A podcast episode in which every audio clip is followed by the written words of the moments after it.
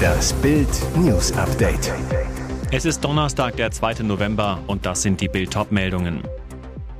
Israels Krieg gegen den Terror, Klartext Habeck, Wischiwaschi Baerbock. Deutschland liegt flach, Grippe, Corona, Husten, RSV, schlimmste Krankheitswelle seit 5 Jahren. Neue Regeln und 50 Millionen Jackpot. Sind meine Lottochancen jetzt höher? Israels Krieg gegen den Terror. Klartext Habeck, Wischiwaschi Baerbock. 2 Grünenminister und 2 Auftritte, die unterschiedlicher kaum sein könnten. Wirtschaftsminister Robert Habeck hält eine historische Rede, verurteilt die Freude der Hamas-Terroristen in Deutschland ohne Wenn und Aber. Die Videoansprache auf X, vormals Twitter, eine 10-minütige Abrechnung mit linken Terrorverharmlosern, zaudernden muslimischen Verbänden und rechten Antisemiten in Deutschland mit eindringlichem Blick und ruhiger Stimme. Und Annalena Baerbock, sie erstaunt mit einem Wischiwaschi-Interview im ZDF. In der Sendung Was nun eierte die Außenministerin am Abend herum und erklärte, es gebe keine 100-prozentigen Wahrheiten, nicht die eine Sichtweise. Wie bitte? Baerbock versuchte, ihre viel kritisierte Enthaltung bei den Vereinten Nationen damit zu erklären, dass Deutschland eine besondere Rolle gerade auch mit Blick auf die Sicherheit Israels habe. Nämlich die Gesprächskanäle zu anderen Akteuren in der Region offen halten, die nicht mit Israel sprechen. Politikwissenschaftler Thomas Jäger urteilte kurz, aber klar über die beiden Auftritte. Die notwendige Rede schrieb er über Habeck und über Außenministerin. Baerbock eiert im ZDF herum. Ex-CDU-Chef Laschet stellte die beiden Auftritte in direkten Zusammenhang. Er machte klar, Deutschland brauche mehr Habeck-Klartext und weniger Baerbock-Rumgeeier. Deutschland liegt flach. Grippe, Corona, Husten, RSV, schlimmste Krankheitswelle seit 5 Jahren. Gefühlt ist in diesem Jahr jeder ständig krank. Husten, Schnupfen, Grippe oder Corona, kaum jemand bleibt verschont. Doch handelt es sich dabei wirklich nur um ein Gefühl? Nein, zumindest nicht, wenn es nach den Zahlen des Robert-Koch-Instituts geht. Die Fallzahlen der Atemwegserkrankungen liegen in diesem Jahr auf einem sehr hohen Niveau. Doch woran liegt das? Sind unsere Immunsysteme durch die Corona-Pandemie geschwächt? Oder achten wir einfach genauer auf Krankheitssymptome? Alarmierend, derzeit sind die Fallzahlen für die Jahreszeit so hoch wie seit 2011 nicht mehr. Einer der Gründe, die Maskenpflicht wurde im öffentlichen Raum komplett abgeschafft. Die Wahrscheinlichkeit, sich im Alltag anzustecken, hat somit deutlich zugenommen. Aufgrund der drohenden Gefahr durch Corona scheinen die Deutschen auch etwas genauer auf ihren Körper und eine mögliche Erkrankung zu hören. Die Menschen sind auch umsichtiger, wenn es beispielsweise darum geht, krank ins Büro zu gehen. Das ist auch absolut richtig so, sagt Markus Bayer vom Hausärzteverband. Aber, so der Virologe Martin Stürmer, die Viren sind nicht anders oder aggressiver. Letztendlich haben wir nach 3 Jahren Pandemie wieder einen normalen Zustand, ohne vorgeschriebene Schutzmaßnahmen. Die gute Nachricht, die Medikamentenversorgung mit den passenden Erkältungsmedikamenten ist derzeit stabil. Neue Regeln und 50 Millionen Jackpot. Sind meine Lottochancen jetzt höher? Beim beliebtesten Lotto der Deutschen, 6 aus 49, gibt es neue Regeln. Der Jackpot darf noch größer werden, nämlich 50 statt bisher 45 Millionen Euro. Außerdem wird die Zwangsausschüttung abgeschafft. Nur noch ein Tipp mit 6 richtigen und der richtigen Superzahl knackt den Pott. Ist das für Spieler nun gut oder schlecht? Das analysiert der Top-Mathematiker und Statistikexperte Professor Christian Hesse exklusiv für BILD. Man könnte denken, dass es deshalb in Zukunft häufiger maximale Jackpots geben wird als in der Vergangenheit. Zusätzliche Anreize für Lottospieler, ihr Glück zu versuchen, so Hesse. Das ist aber nicht der Fall, sagt er. Statistisch gesehen werden maximale Jackpots sogar seltener vorkommen als bisher. Außerdem konnte man bei der Zwangsausschüttung schon mit 6 richtigen ohne Superzahl den Jackpot knacken. Mit Superzahl beträgt die Wahrscheinlichkeit exakt 1:139.838.160. Um diese Zahl zu veranschaulichen, nutzt er ein Beispiel. Angenommen, man nimmt so viele 1-Euro-Münzen und legt sie nahtlos aneinander, dann hätte die Kette eine Länge von rund 3.200 Kilometern. Daraus eine richtige herauszupicken, so extrem gering ist die Wahrscheinlichkeit auf 6 richtige plus Superzahl. Das Rätsel ist gelöst. Die Frau, mit der Matthew Perry am Tag vor seinem Tod beim Essen saß, ist Athena Crosby, Schauspielerin, Model und Moderatorin. Bei Instagram schrieb sie, ich wollte eigentlich nicht darüber sprechen, aber ja, das sind wir beide am letzten Freitag.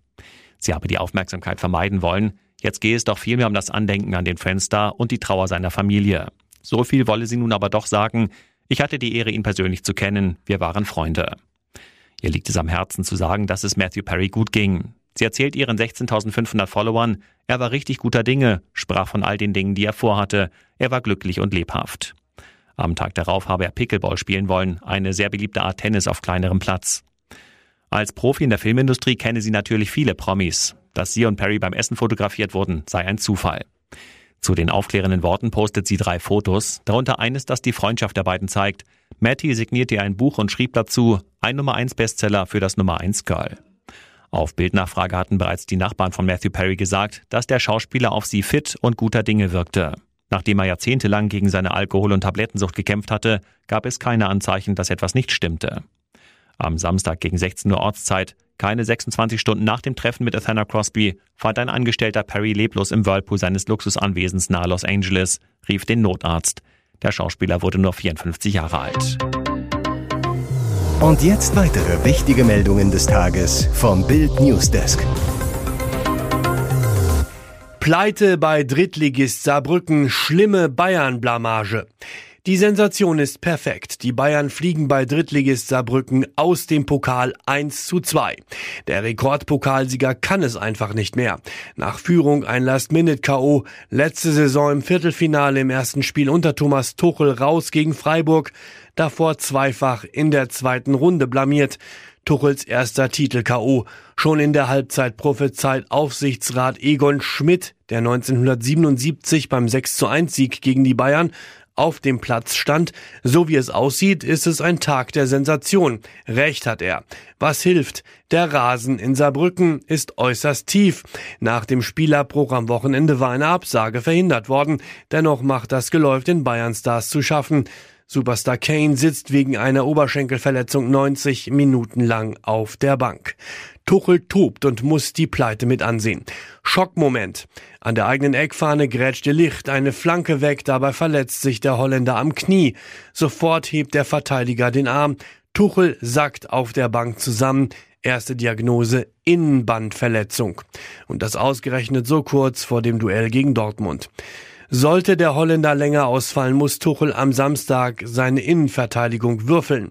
Denn Upamecano und Goretzka sind fraglich. Kimmich ist rot gesperrt. Das Riesenchaos bei den Bayern ist perfekt.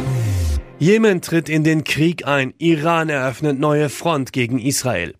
Erneute Eskalation im Nahen Osten. Irans Revolutionsgarden haben der von ihnen befehligten Houthi-Miliz im Jemen den Befehl erteilt, Israel von Süden her anzugreifen und so eine neue Front gegen den jüdischen Staat zu eröffnen. Am Dienstag erklärten die Houthis, herrschen über Jemens Hauptstadt Sanaa und weit mehr als die Hälfte der 34 Millionen Einwohner des Landes, Israel offiziell den Krieg. Bereits Stunden zuvor feuerte das Regime, welches fest unter Kontrolle der iranischen Revolutionsgarden steht, nach eigenen Angaben gut 1 Dutzend ballistischer Raketen, Marschflugkörper und Langstreckendrohnen in Richtung Israel ab. Doch statt ihr Ziel Eilat am Roten Meer zu erreichen, schlugen die Geschosse in Ägypten, Jordanien und auf hoher See ein, möglicherweise zuvor getroffen von israelischen Flugabwehrraketen. Alarmiert verlegte die israelische Marine am Mittwoch 2 Raketenboote vor die Küste des Ferienorts Eilat. Nicht nur, um die Bürger in Sicherheit zu wiegen, dass keine iranischen oder Houthi-Schiffe die Südküste Israels angreifen würden, sondern auch, um bereits vorhandene Flugabwehrsysteme in der Region zu verstärken. Mit dem Eintritt der irregulären, aber seit 2014 faktisch herrschenden jemenitischen Regierung in den Krieg wird Israel nun von 3 Staaten aus von iranischen Milizen direkt angegriffen. Von der Hisbollah im Libanon, vom islamischen Widerstand in Syrien und der Houthi-Miliz im Jemen. Mehr dazu lesen Sie auf bild.de. Sein Hund trauerte neben ihm, Mann bei Gassi-Runde auf Feldweg getötet. Rätselhafter Leichenfund auf einem Feldweg in Sachsen-Anhalt. Die Polizei sicherte Schockfund am Feldrand.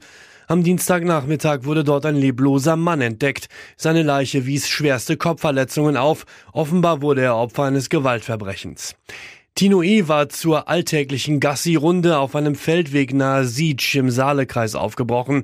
Als er Stunden später nicht am Flughafen erschien, um seine Lebensgefährtin dort abzuholen, alarmierte sie Freunde.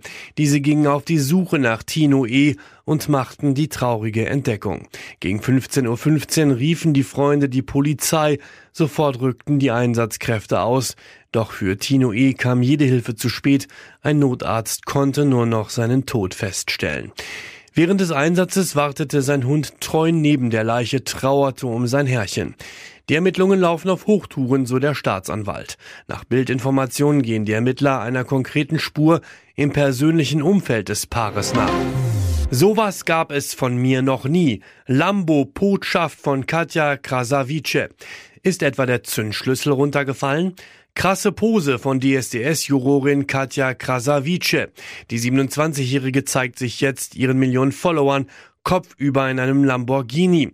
Nur was macht sie da bloß? Und wie kommt sie da eigentlich wieder raus? In einem knallblauen, engen Cut-Out-Kleidchen und mega hohen High Heels schlängelte sich die Influencerin am Mittwoch vom Sitz ihres Sportwagens in den Fußraum, sodass nur noch der halbbedeckte Hintern in die Höhe ragte. So bewirbt Katja Krasavice jetzt ihren neuen Weihnachtskalender. Sie weiß ja, wie sie ihre Fans rumkriegt. Die drehen schon kurz nach Bekanntgabe der 12-seitigen Fotostrecke völlig durch. Ich will den unbedingt haben, heißt es in Dutzenden Kommentaren. Die Sängerin selbst sagt, sowas gab es von mir noch nie. Und das planen wir schon seit Monaten. Und nun noch eine Werbung in eigener Sache. Sichere dir jetzt BILD Plus und Amazon Prime für nur 8,99 € im Monat. Ein Mix aus News, Shopping und Entertainment. Amazon bringt dir jetzt außerdem die UEFA Champions League. Das Topspiel am Dienstag live bei Prime Video. Erfahre mehr unter bild.de/prime. Es gelten die Angebotsbedingungen und AGB.